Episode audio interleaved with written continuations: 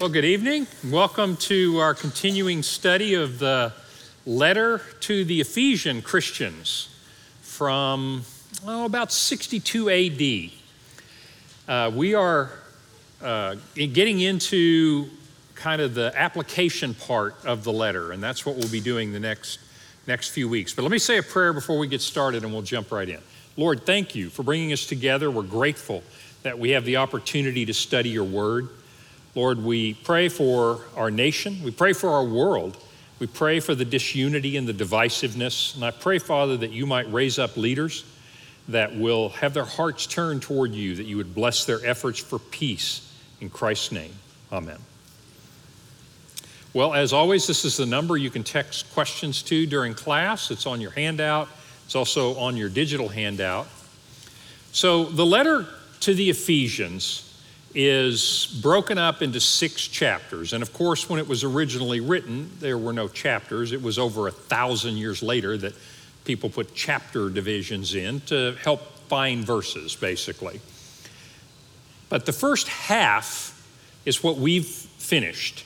And the first half has some really powerful things to say. I want to remind you of what it has to say. Paul opens by saying, that we have been blessed with every spiritual blessing in the heavenly realms, meaning we have been blessed with everything that really matters for eternity. Everything that's going to be here long after our bodies die, we have been blessed beyond this life. That God chose us in Jesus before the foundation of the world.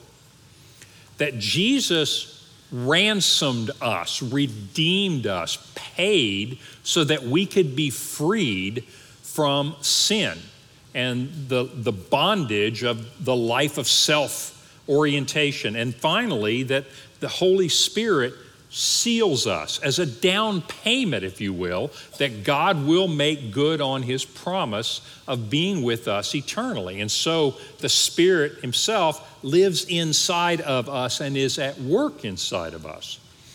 Well, in chapter 2, he goes on to say, he says, and this is really a powerful message. This is the gospel. This is the good news. And it's good news because we used to be dead virtually dead in our sins and our trespasses when we used to follow the way of this world, when we used to indulge our minds and our hearts and the desires of our flesh, whether it's greed or pride or fame or lust or whatever desires, those things dominated our lives. But God made us alive in Jesus Christ. And you get this beautiful sense of God Himself, because He loved us with such a lavish love, made a way for us to be reconciled to Him. That all who place their trust in Jesus Christ and what He has done, now, chapter 2 says, you have become citizens of God's kingdom and all your earthly divisions of Jew and Gentile, black and white, rich and poor, male and female, all those things have been erased with your common citizenship. And even more than that, you've been adopted into God's family. And so the first half of Ephesians is just overwhelmingly powerful description of who we are in Christ.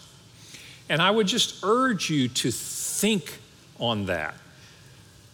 Everything else in the letter of Ephesians, because as of this lesson, chapter 4, it's going to turn and it's going to talk about a number of things, implications of what's in the first few chapters. But everything we're going to talk about in all the next lessons only apply to those whom he's described in the first few chapters.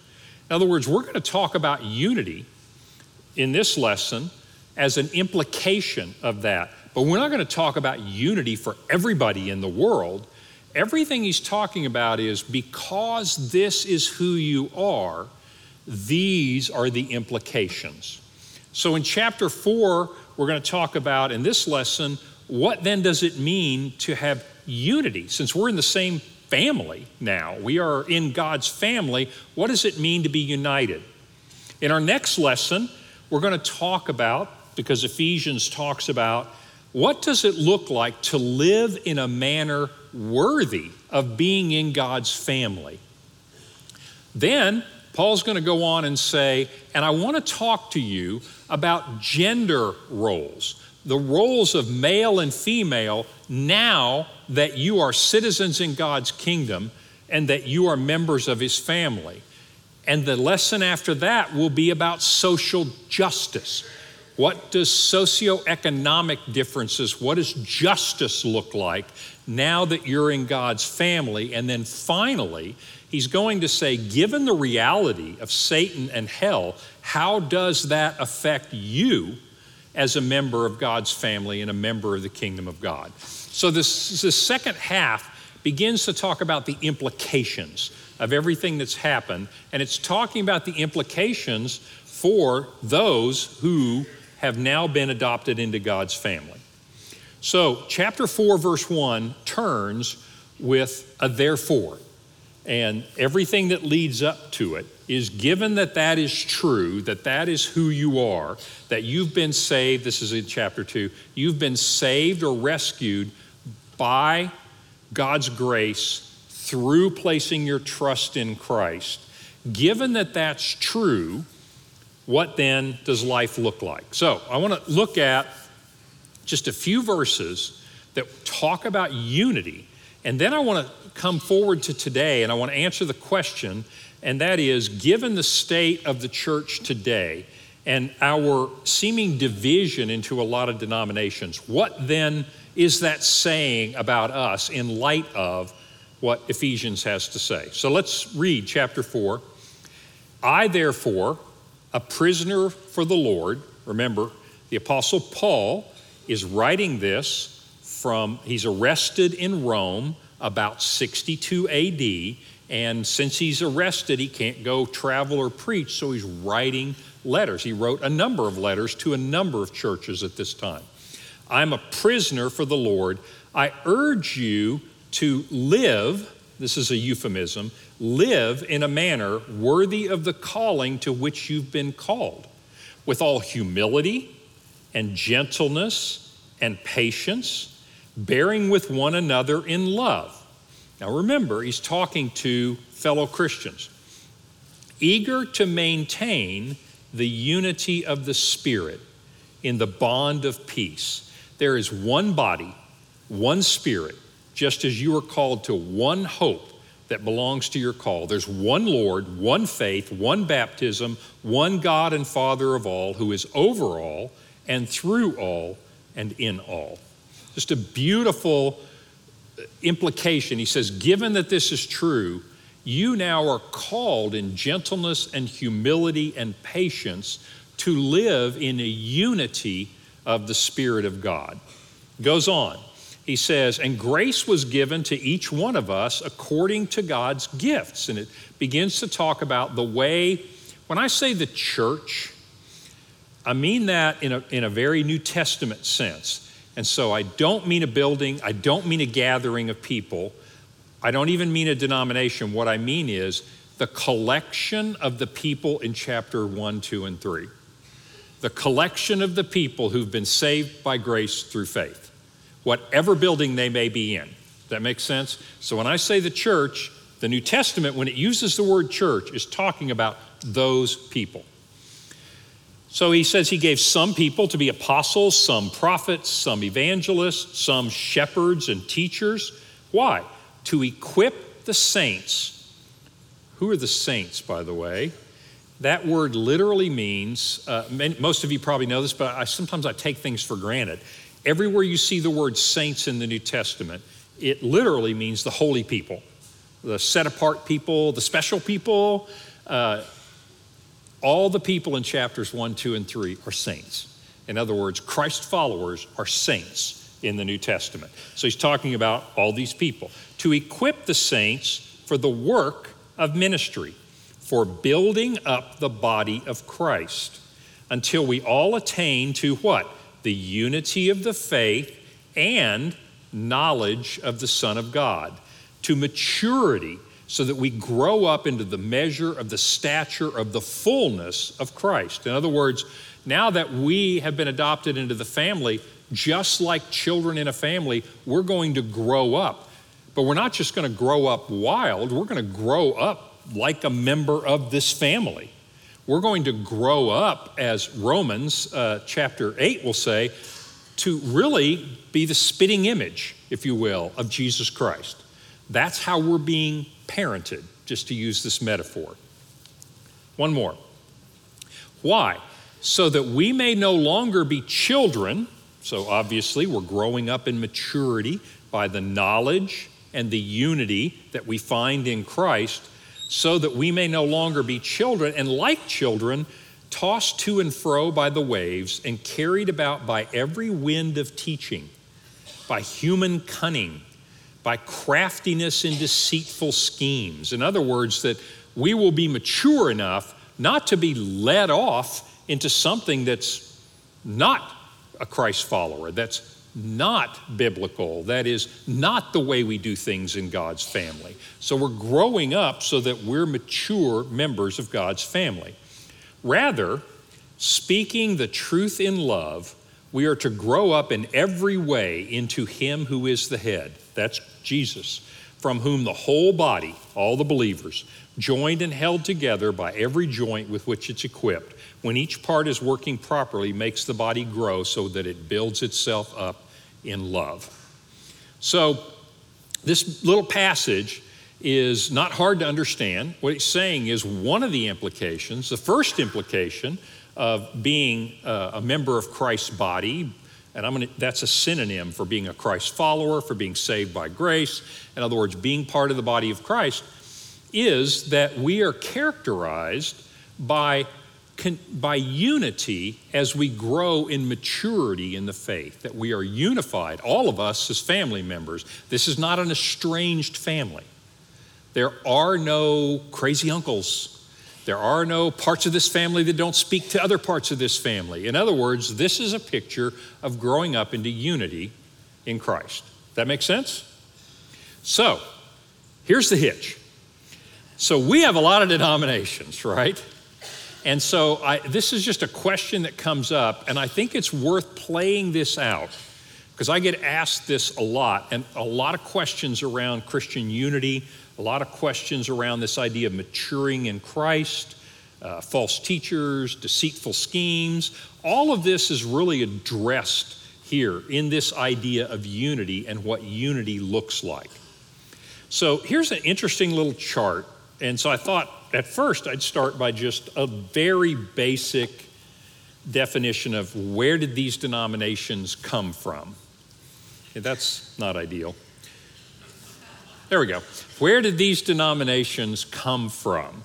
And so let's start, and this is a very rough chart, but even so, you can see there's, there's quite a bit of division here. You start with the early church, think about the book of Acts in the New Testament that describes the early church in the first 30 years or so uh, after Christ, 30 plus years. At some point, this morphs into the Roman Catholic Church. Just we're speaking historically now. Now, if you're Catholic, I know that the Catholic point of view is Peter was the first pope, and it's always been the Roman Catholic Church. I understand that. If you're Protestant, you'll say that the Roman Catholic Church began that structure. Uh, the first person you could really identify as a pope was about 500 AD. Again, I understand that there are different points of view depending on your background on this. So, over time, the Roman church split into, and I'm going to draw some lines here just so you can see how this plays out. So, this whole piece is the Orthodox Church. You get the Eastern Orthodox Church, then, of course, you get all the Orthodox churches Ukrainian Orthodox, Russian Orthodox, all kinds of Orthodox churches. So, why did this split occur? This split occurred pretty early. This is terrible dating, but think maybe uh, with the fall of the Western Roman Empire, you know, so think uh, certainly by 1000 AD, you're going to see some big changes here. And basically, geographic splits have happened. Well, that's interesting, isn't it? Unplug, replug. Thank you. There we go.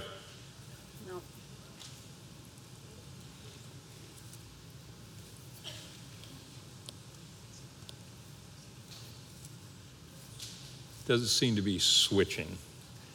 For those of you on the audio, a little technical difficulty here, probably caused by me, would be my guess. So uh, I'm going to tell you about just a little bit about the Eastern Orthodox. We'll get back to the whole point of unity. But when the Roman Empire, you had the Roman Catholic Church, historically speaking, half the Roman Empire fell the western part of the Roman Empire. Think Rome, you know, Rome fell to the, to the Vandals and, and a variety of other uh, peoples. And so when that happened, you go, you need my face, don't you? There we go. Excellent. Thank you very much.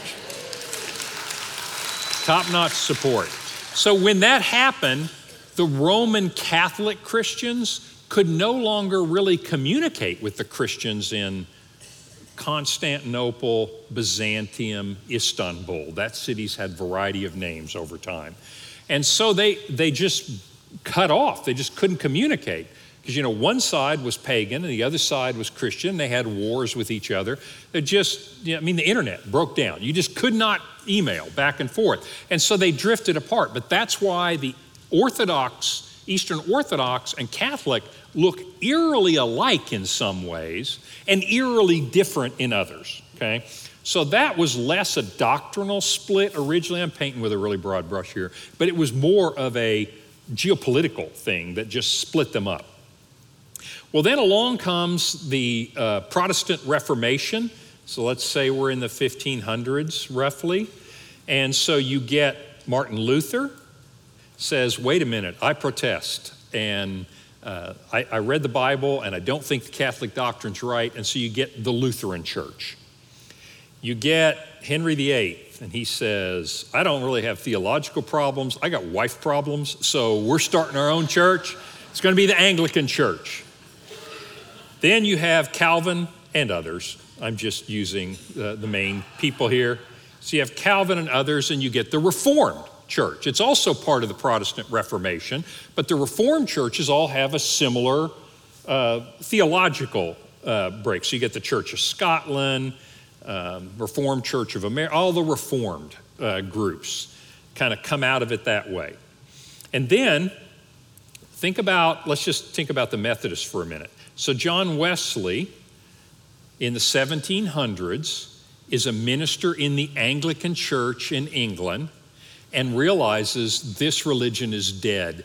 And Wesley begins preaching, and you have this Reformation, this great awakening in the 1700s. And so you get the Methodist Church.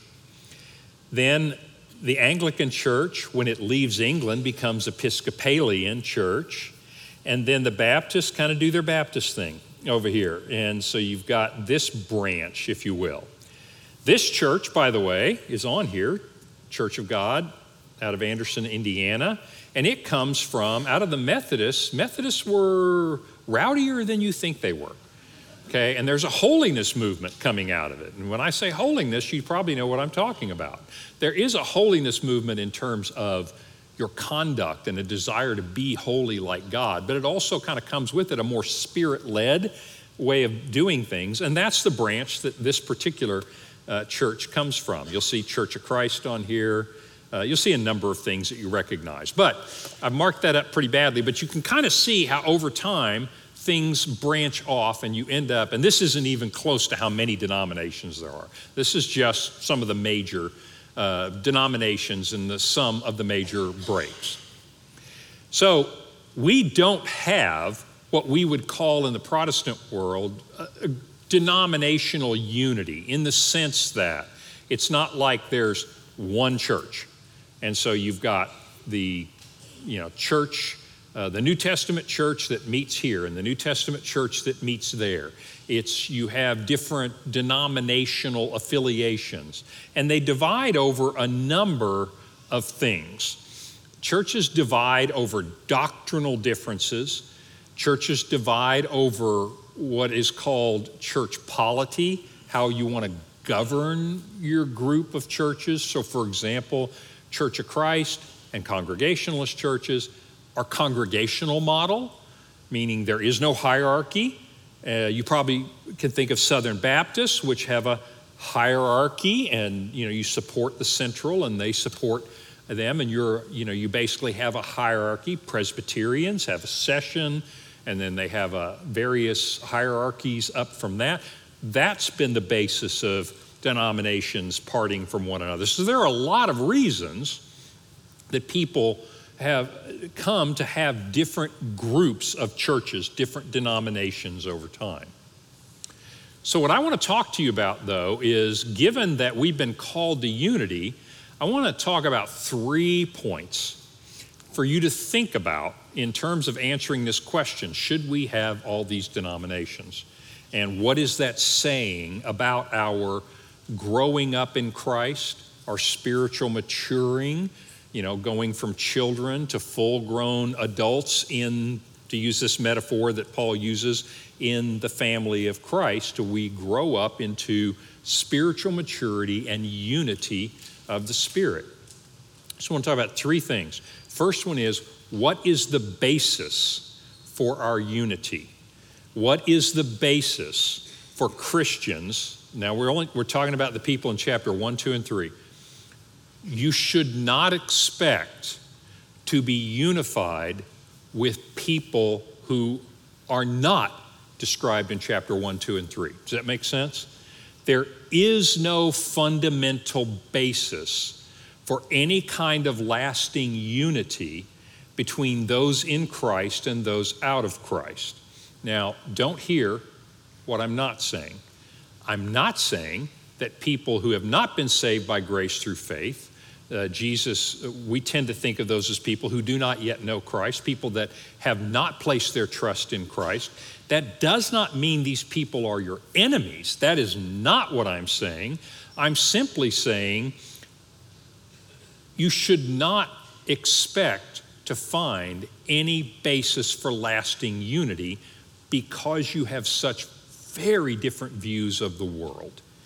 And if you will look at all of history, look at our world today, look at all of history, you won't find, um, hopefully, you won't find hostility from Christians towards those who are not.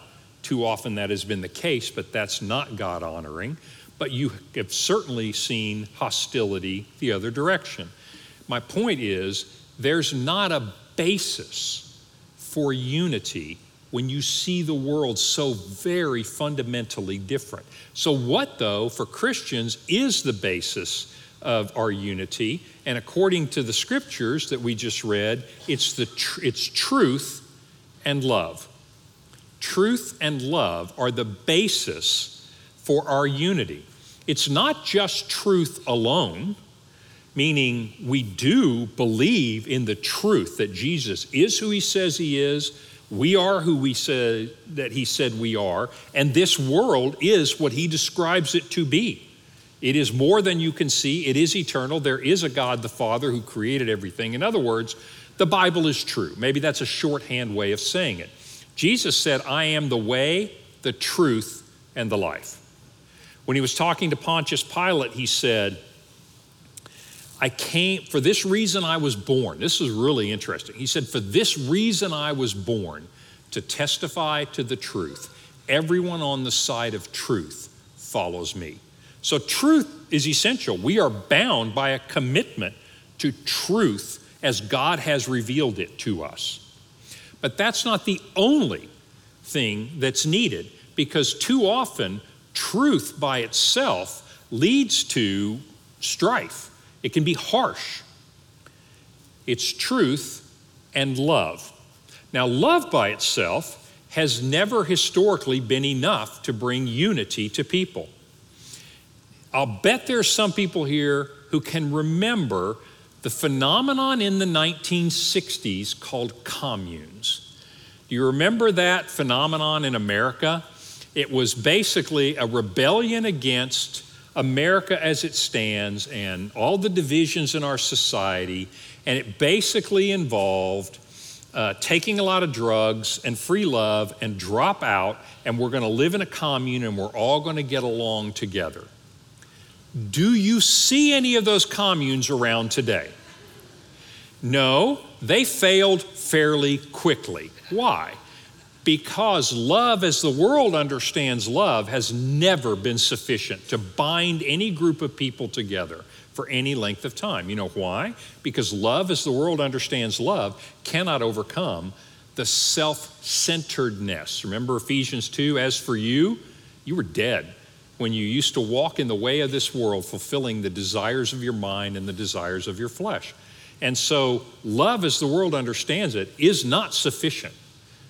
So you, it may feel good to watch a commercial and says if we'll just all drink a Coke and hold hands and sing kumbaya, there'll be peace in the world. That has never been historically true.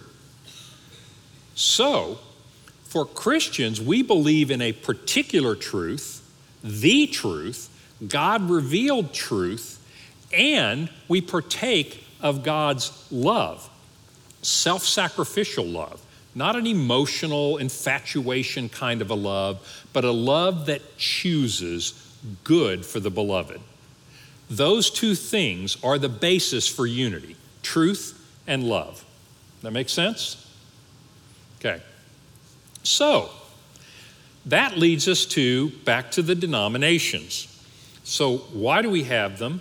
And where are we disconnecting? Are we disconnecting on the truth? Are we disconnecting on the love? And I want to make two observations. And here's the first one you can be wrong without being evil. A person can be wrong without being evil. You can also be evil. There is such a thing as evil in the world, but you can be wrong without being evil. And sometimes our denominational differences are because we think the other person is wrong. And consequently, we can't have fellowship. We can't be united to one another in spirit because we're disagreeing over doctrinal things. Now, some of you are going to say to me, but wait a minute, Terry, some of these doctrinal things are really important. And that's true. And here comes the dilemma. How do you know when you're just wrong mistaken, whatever you want to call it, difference of opinion, and how do you know when it really, really matters?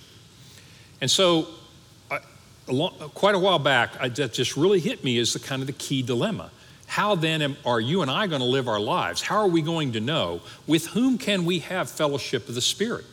What do we need? What truths do we need to agree on to have fellowship in the Spirit? Because we could be wrong. For example, I'm going to use a trivial example, but let's say that you like a church that sings hymns, and you like a church that has guitars at extremely high decibel levels, right?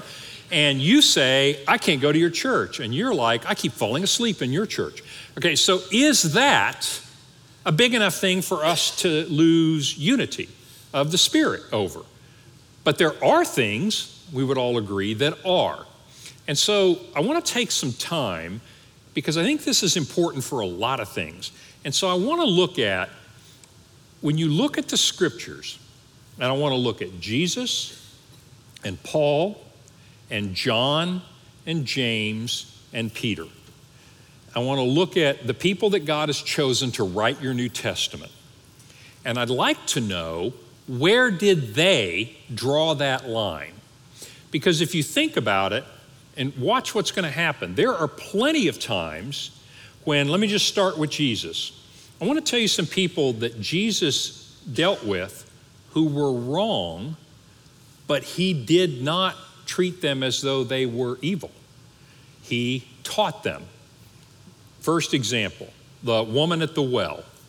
And so he meets this woman at the well. She's a Samaritan and she's uncouth. She's not doing things the right way. She's not a Jew. That's just true. And so he has this conversation with her, and part of the conversation, she says to him, You Jews are so stuck up. This is a liberal translation. You Jews are so stuck up that you say the only place to worship is Jerusalem, and the only way to worship is what's in the Torah. And Jesus says, That's right. You're wrong. But when Messiah comes, she said, He's going to unite us. And he goes, I am the Messiah. You follow me, and we'll worship in spirit and in truth. So he tells her bluntly, You're wrong about the way you're choosing to worship. But he doesn't say, And you're evil. And by the way, you got a one way ticket to hell. That's not what he says, is it? He begins to educate her. Think about Nicodemus. He's a Pharisee. And you know, the Pharisees got some hard words from Jesus. But Nicodemus comes to see him in John chapter 3, and he says, I'm really struggling with this, Jesus. You seem to be a teacher that's sent from God, but you and I disagree about so many things. I do not agree with what you're teaching. And so, what does Jesus say? You're evil, you're going to hell. That's not what he says. He begins to teach him and he begins to teach him in ways that leave Nicodemus puzzled, but Nicodemus becomes a follower of Christ over the next three years. And you know that at the end of the story, Nicodemus is there as a believer when Jesus is after he's crucified. But my point is this think about it. He and Nicodemus disagree, but Jesus is not harsh toward him. He educates him. One more example. Woman caught in adultery, uh, John chapter 8. You know, she's caught, she's in the wrong. Of course, the accusers are also in the wrong, and two wrongs don't make a right. So, what does Jesus do? Jesus comes into the situation and he basically says to those that are about to stone her, You guys are in the wrong. And they all walk off. Then the woman's left, and she turns to Jesus, and he said, Stop your sinning and go your way. I'm not going to condemn you, but you need to stop sinning because you're a dead person walking, and unless you repent, you won't be saved. So, what does he say to her? You're wrong. He says to them, You're wrong. But is he harsh to her? Not at all. He simply says to her, educates her. He talks to her. He says, You need to be on a different path. Okay, so I'm going to show you some cases, though, where Jesus is not that way. And I'd like for us to figure out what makes the difference between being wrong and being evil. So let's look at some scripture. So this is Jesus, couple of passages. He says, Whoever causes one of these little ones who believe in me to sin, it would be better for him if a great millstone were hung around his neck and he were thrown into the sea. This is a harsh statement. This is basically saying if you cause one of these little ones to sin, and you lead them away from God, it, this is metaphorical. It basically says the best thing that could happen for you is to drown slowly and suffer. He says that's nothing compared to what's going to happen to you. Let's keep going. The scribes and the Pharisees, he said, sit on Moses' seat, meaning they have the authority of the Torah. So you should do and observe what they tell you but don't do what they do because they preach and they do not practice. And listen to this they tie up heavy burdens, hard to bear, and lay them on people's shoulders, but they themselves are not willing to move them with their fingers. And finally, woe to you, scribes and Pharisees, you are hypocrites, for you shut the kingdom of heaven in people's faces. You neither enter yourselves nor do you allow those who would enter to go in. Woe to you! Because you travel across sea and land and make a single proselyte, a single convert. And when he becomes a convert, you make him twice as much a child of hell as yourself. This is not your friendly, we have a difference of opinion kind of comments, are they?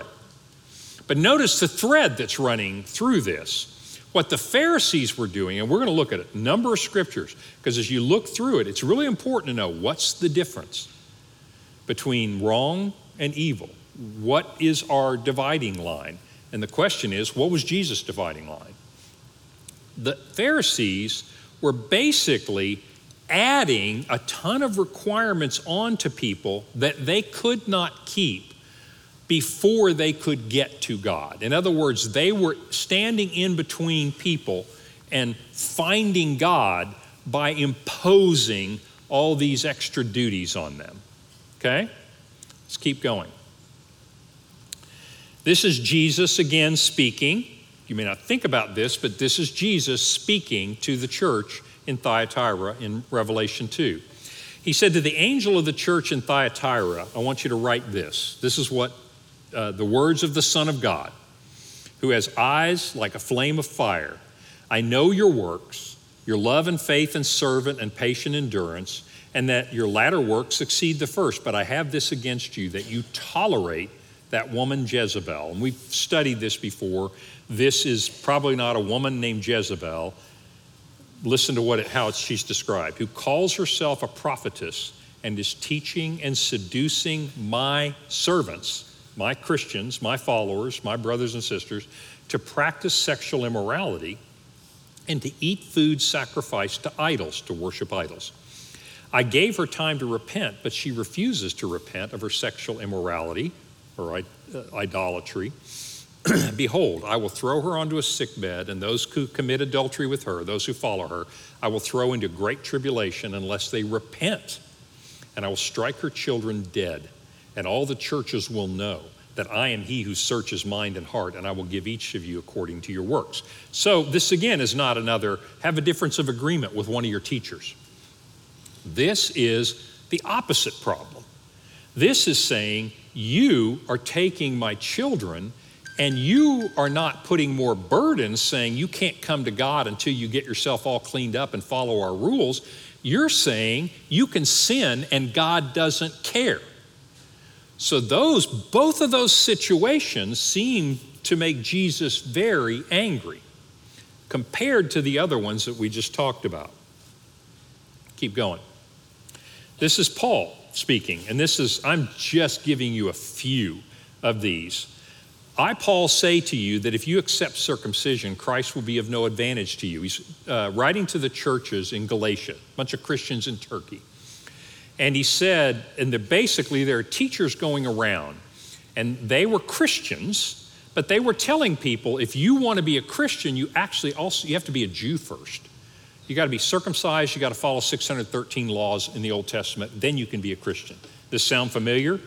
This is putting burdens in their way. And Paul really gets ticked off about this. He says, I testify to every one of you who accepts circumcision and decide you're going to be righteous in that way, that you got to keep the whole law. You are severed from Christ, you who would be justified by the law. You have fallen away from grace. Through the Spirit by faith, we eagerly wait for the hope of righteousness, for in Christ neither circumcision nor uncircumcision counts for anything. He goes on, who is the one who is telling you this stuff. This persuasion is not from the one who calls you. A little leaven leavens the whole lump. What's he saying here? He's saying a little bit of this teaching that you can go do this is going to affect all of the believers. He said, This is not good leaven, this is influencing. I have confidence in the Lord that you will take no other view, and the one who is troubling you will bear the penalty for this. So, what's he talking about? He's talking about people who are saying, you can't have a relationship with Christ until you do all these extra things, getting in the way of people's salvation. Uh, 1 Corinthians 5, this is written to some Christians in Greece. It's actually reported that there is sexual immorality among you, and of a kind that even the pagans don't tolerate. A man has his father's wife, and you are happy about it. Ought you not rather to mourn? Let the one who has done this be removed from among you. He says, I am present in the Spirit and have already pronounced judgment on the one who did such a thing. When you are assembled in the name of the Lord Jesus, the power of our Lord Jesus, deliver this man over to Satan so that his spirit may be saved in the day of the Lord. Your boasting is not good. Do you not know that a little leaven can affect everyone? Cleanse out the old leaven that you may be a new lump, as you really are unleavened. So, what's he saying here? Again, this is just the opposite. Instead of people putting things on them, and jeopardizing people's salvation by saying you can go get salvation, but you got to keep these 613 rules. The opposite side, which says you got salvation, it's free, you can do anything you want. You start to see a pattern here, right? I'm going to show you the rest anyway, because I want you to know that this is runs, this is a thread that's a bright line that runs all through the scriptures. What's the difference between being wrong and being evil? And what the scripture wants to, seems to be saying is when something gets in the way of your salvation, something begins to jeopardize your salvation, that that's no longer being wrong. That has crossed a line. Let's keep going. Uh, this is James. What good is it, my brothers, if someone says that he has faith but doesn't have any works? Can that kind of faith actually save you? If a brother or sister is poorly clothed, lacking in food, and you say, Go in peace, be warmed and filled, I'll pray for you, without doing anything for them, what good is that? He says, I'm telling you that faith by itself, if it doesn't have works, if it doesn't regenerate you and make you new, is dead. But someone will say, Hey, it's a difference of opinion. You do good works, I have faith. He says, Show me your faith apart from your works, and I will show you my faith by my works. You believe in God. No kidding. Even the demons believe in God. Do you want to be shown, you foolish person, that faith apart from works is useless? And on he goes. What's he saying? Well, he's writing to Jewish Christians, and this letter went all over the place. And what he's saying to them is some people say you just need to believe in Jesus Christ, and it makes no difference. And his point is that's not salvation. And you need to quit telling people that it is salvation. Best description of this, any of you that have read Bonhoeffer's work, Cost of Discipleship, he talks about cheap grace. This is, by the way, what Wesley was upset with the Anglican church about is cheap grace. Well, I believe in God, I go to the Anglican church, I'm saved. And Wesley said, uh uh-uh, uh, that's not what the Bible says. And so you get this idea of it gets very, very harsh to those who are keeping people or misleading people about salvation. Uh, this is John. Children, it is the last hour, and as you have heard that an antichrist is coming, now many antichrists have come. Therefore, we know that it's the last hour. They went out from us, but they were never of us. They were never uh, followers of Christ. They were never saved. For if they'd been of, of us, they would have stayed. But they went out that it became plain that they were not one of us. He said, And I'm writing this letter about those who are trying to deceive you. These people that were talking to the Christians in uh, over in Turkey, where John was at this time, what they were saying is that your spirit is saved by God, and you need to believe in God, you need to believe the truth, but you can do anything you want with your body. In other words, your body, it's going to corrupt anyway. It's a throwaway. Do whatever you want. It's kind of like, now be honest, have you ever had a rental car? Maybe you didn't treat it quite as well as you would treat your car. Well, that's the way they thought about this body. You can do anything you want in this body. Sexual immorality doesn't touch your spirit. And John's like, whoa, you know, that is very harsh. That's deceiving. And then he goes on to talk about they'll receive their reward. Uh, Peter. False prophets arose among the people in, in olden times, just as there will be false teachers among you. Now, he's not talking about we're going to have disagreements. A false teacher is not someone that says, Well, I think this, and you go, But I think that. Think Wesley and Calvin. Neither one of them is a false teacher. One or both of them might be wrong, but neither of them are saying something to you that will keep you from being saved, right? It doesn't seem to cross this line. Well, these people do. Listen, he said they secretly bring in destructive heresies, divisions, even denying the master who bought them, meaning Jesus is not divine, Jesus isn't the only way to God. This is the kind of things they're teaching, bringing on themselves swift destruction. But many people will follow their sensuality, and because of them, the way of truth will be held in dishonor, be blasphemed. In their greed, they will exploit you with false words. Their condemnation is just waiting for them. In other words, they're already toast. They just don't know it yet. Is God will not deal lightly with them. Does that make sense? So you, you begin to see kind of what, what the line is here. Uh, Jude, one final thing. Jude says this Beloved, although I was eager to write to you about our common salvation, I actually found it necessary to write you about the false teachers, about the common faith that we have. For certain people have crept in amongst the believers who long ago were destined for condemnation. Ungodly people who pervert the grace of God into sensuality and deny the lordship of Christ.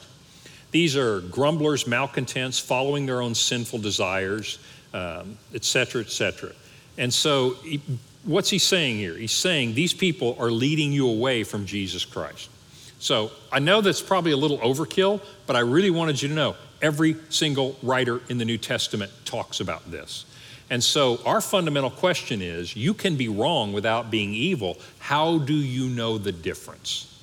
The bright line in the New Testament for Jesus and for Paul and James and Peter and John and Jude clearly appears to be on issues of salvation. Okay?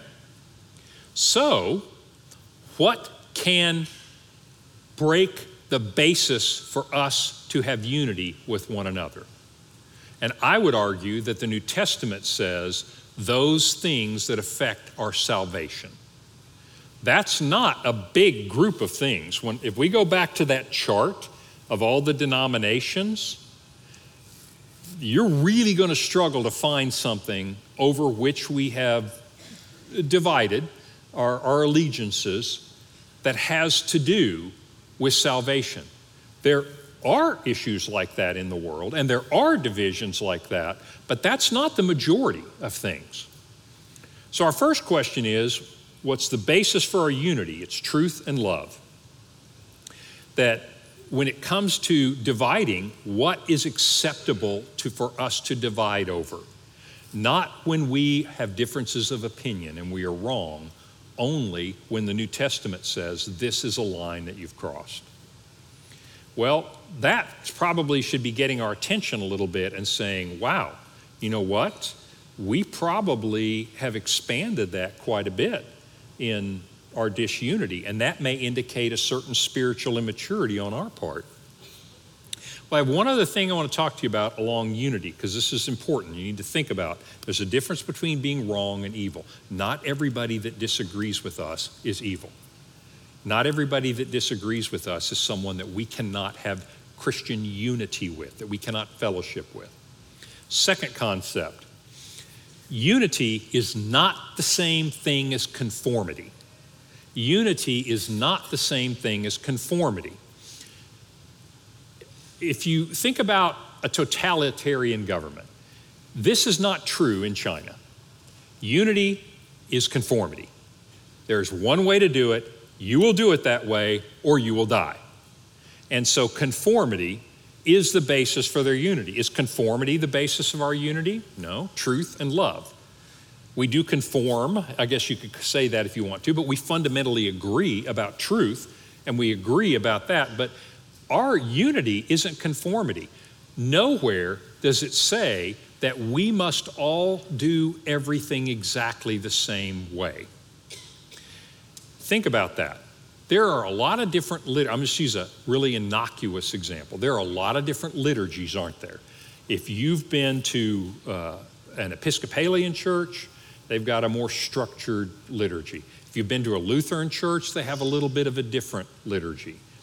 You've been to a church like ours, you think, oh, we don't have a liturgy. Sure, we do.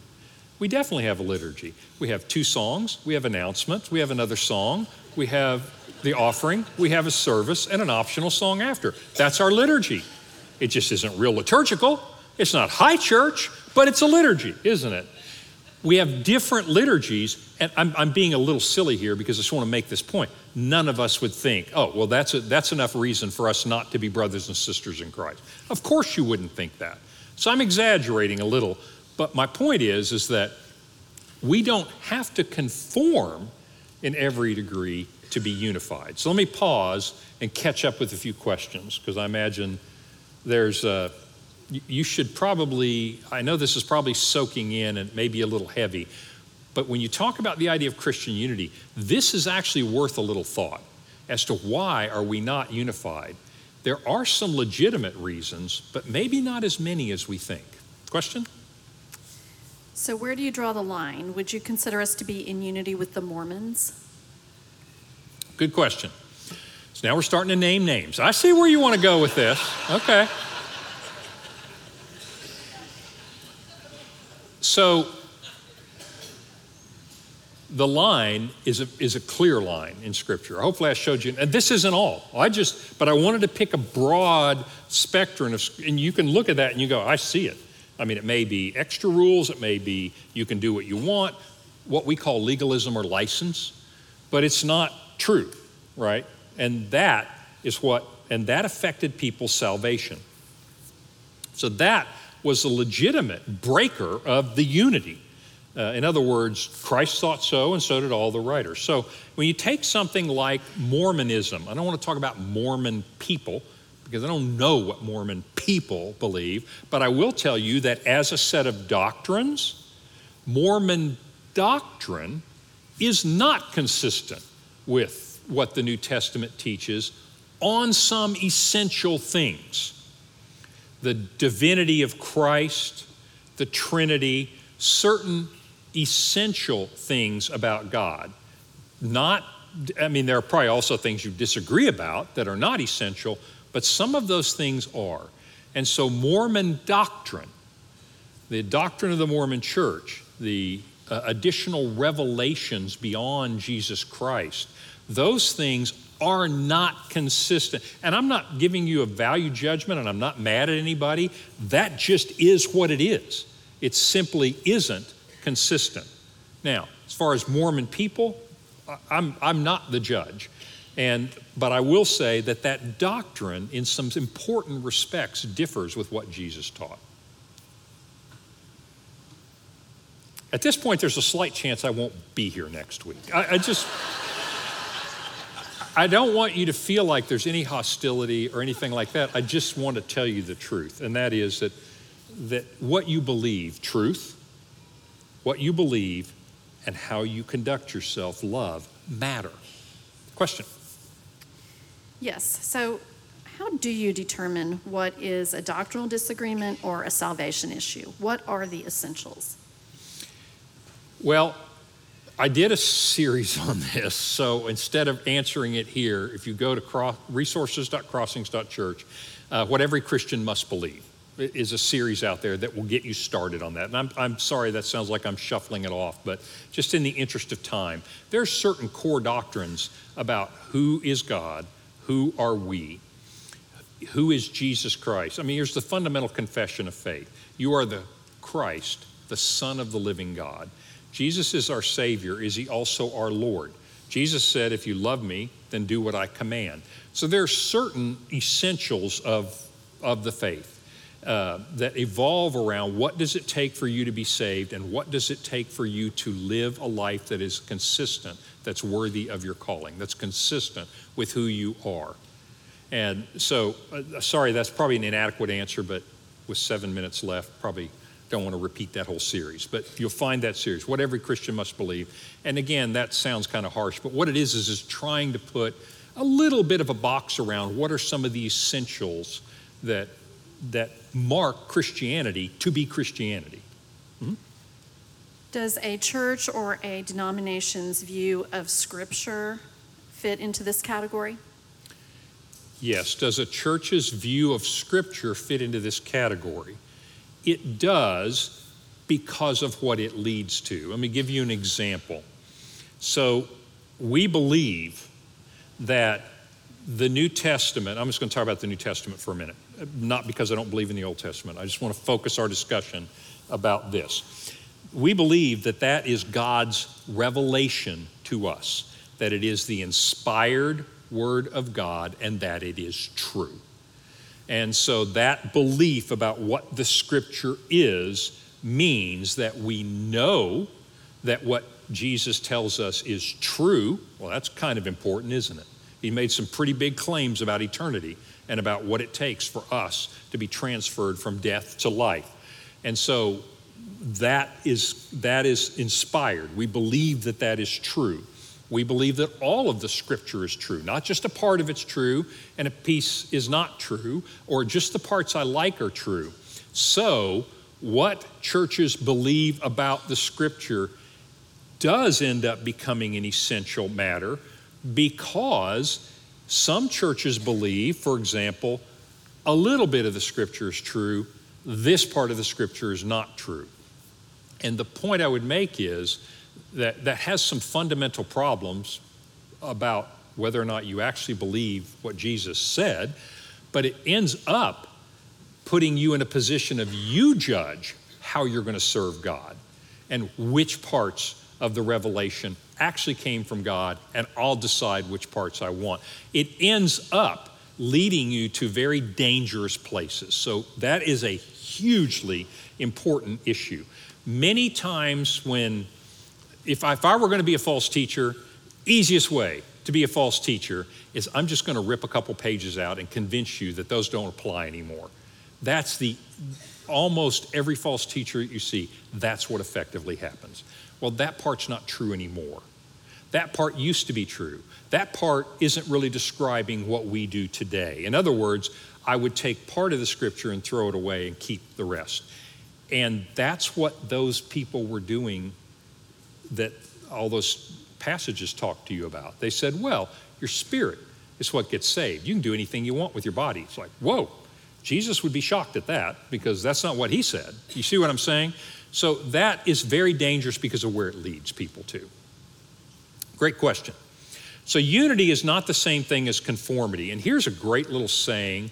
This is one of the, uh, the things that appealed to me about this church and about this tradition. And this isn't the only church that has this tradition. So, I'm not making, uh, you know, just a rah rah for this church. It's a great church, but my point is there are many Christians that believe this. This is not inspired. This is from a Lutheran theologian in the 1600s. And he looked at this same issue and he said, In the essentials of our faith, we must be unified. There are certain truths that we have to agree with. In the non essentials of our faith, we can disagree without breaking fellowship with one another. In other words, we can still be one in the bond of spirit and to be fair, a little humility goes a long way. Is that I may disagree with someone about a certain issue that isn't an essential issue, it's not a salvation issue, and maybe I'll say, you know what, I might be wrong. But being wrong is not enough for us to no longer be brothers and sisters in Christ. And in everything, love. Charity in the 1600s meant love. And that's true, isn't it? You have the essentials of truth in everything we have love for one another. And in everything that's in the middle, we can still be brothers and sisters in Christ. So, coming all the way around to our denominational issue, I would argue, based on the scripture, you're getting Terry's opinion now based on what we've talked about, is I do not believe that we can have a unity of the Spirit with people who do not hold to truth and love in the essentials of the Christian faith. There's just some things that aren't Christian and we do not have a basis for unity. I believe those are not very many things on that chart. I think all of the other things, we can continue to have a unity of the Spirit, but we don't have to have conformity. So, this is going to sound a little crazy to you, but I actually think it's a good thing that not all of our churches do things the right way because we have preferences. And there's nothing wrong. And that's the position of this church is it's the tradition of Crossings Christ, uh, Community Church that we do certain things a certain way and we have certain beliefs about disputable issues, not essentials of the faith. And this is the way we are going to do church. You might say, that is really not in line with my preferences. And you know what? There's a church a mile from here who agrees with you in all of the essentials. but their tradition is a little closer to mine. So I love you, shake your hand, no hard feelings. I think I'll worship over here. But we, do you understand that that doesn't mean that we have broken the bond of the unity of the Spirit? It is when we say, you're them and we're us. No, no. It's like you have some preferential differences. We see certain non essential things a little bit differently. We're still brothers and sisters in Christ. Do you understand what I'm saying? So I don't have a problem with having churches that have different traditions. St. Elijah's, Eastern Orthodox, they got incense, makes me sneeze. I love them, but I sneeze too much. And I'm not trying to be facetious. Great people there. There are uh, you know, various things, and what do we disagree about? Well, it's not the essentials of the faith. Well, then let's have charity. Let's have love towards one another, and let's realize we may worship in a different style. We may even disagree on some things, but they are not the things that are going to keep us from being brothers and sisters in heaven. Does that make sense? Am I being Pollyanna? I just want to answer this question the way I think the scripture does. Is it good that we have so many denominations? probably not good that we feel such distance from one another when our differences are not on essential items. If they are, then you saw how Jesus and everyone else dealt with that. But most of the time, that's not what they are. And in that case, let's have a little more love. Let's have a little more, you know what, we may disagree and you may do some things differently, but we are brothers and sisters in Christ. That's an example that I think will have a big impact on the world. Okay? So that's what Christian unity is about. Not that we all do everything the same, not that we all even agree on everything. We will be wrong. I know I'm probably mistaken about some of the things I believe in the Bible, but we must be right on the essentials of the faith. And the essentials of the faith are so clear. This was not written to scholars. In fact, I would argue that it takes a scholar to misunderstand the essentials of the faith. Only a scholar misunderstands the essentials of the faith. This is written to uneducated people in the first century. They didn't seem to have any trouble figuring out what I need to do to be saved. Neither should we.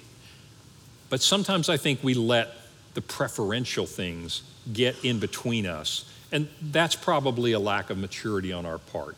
And I say that not to convict you, I say that to convict us, and that is let's look a little more kindly on others who just do things a little differently than we do, but we have all the essentials in common. Okay? That, believe it or not, was the easy one because next week, Paul is going to talk about a number of things. He's going to say, here's, here's a great way to think about your Christian walk, your Christian life. Now that I've been saved by grace through faith, what then do you want me to do, God? That's what Paul's going to talk about. But here's a great way of thinking about it is you just got adopted into the family and you are so curious and you are so eager to learn how do we do things in this family? Because I so want to be like mom and dad and I want to be a child in this family. How do we do things in this family? That's what Paul is going to talk about next week is how do we do things in this family? How do you live in a manner worthy of your calling? So wing it this week, but next week you will know for sure what you should be doing. I'll see you guys next time.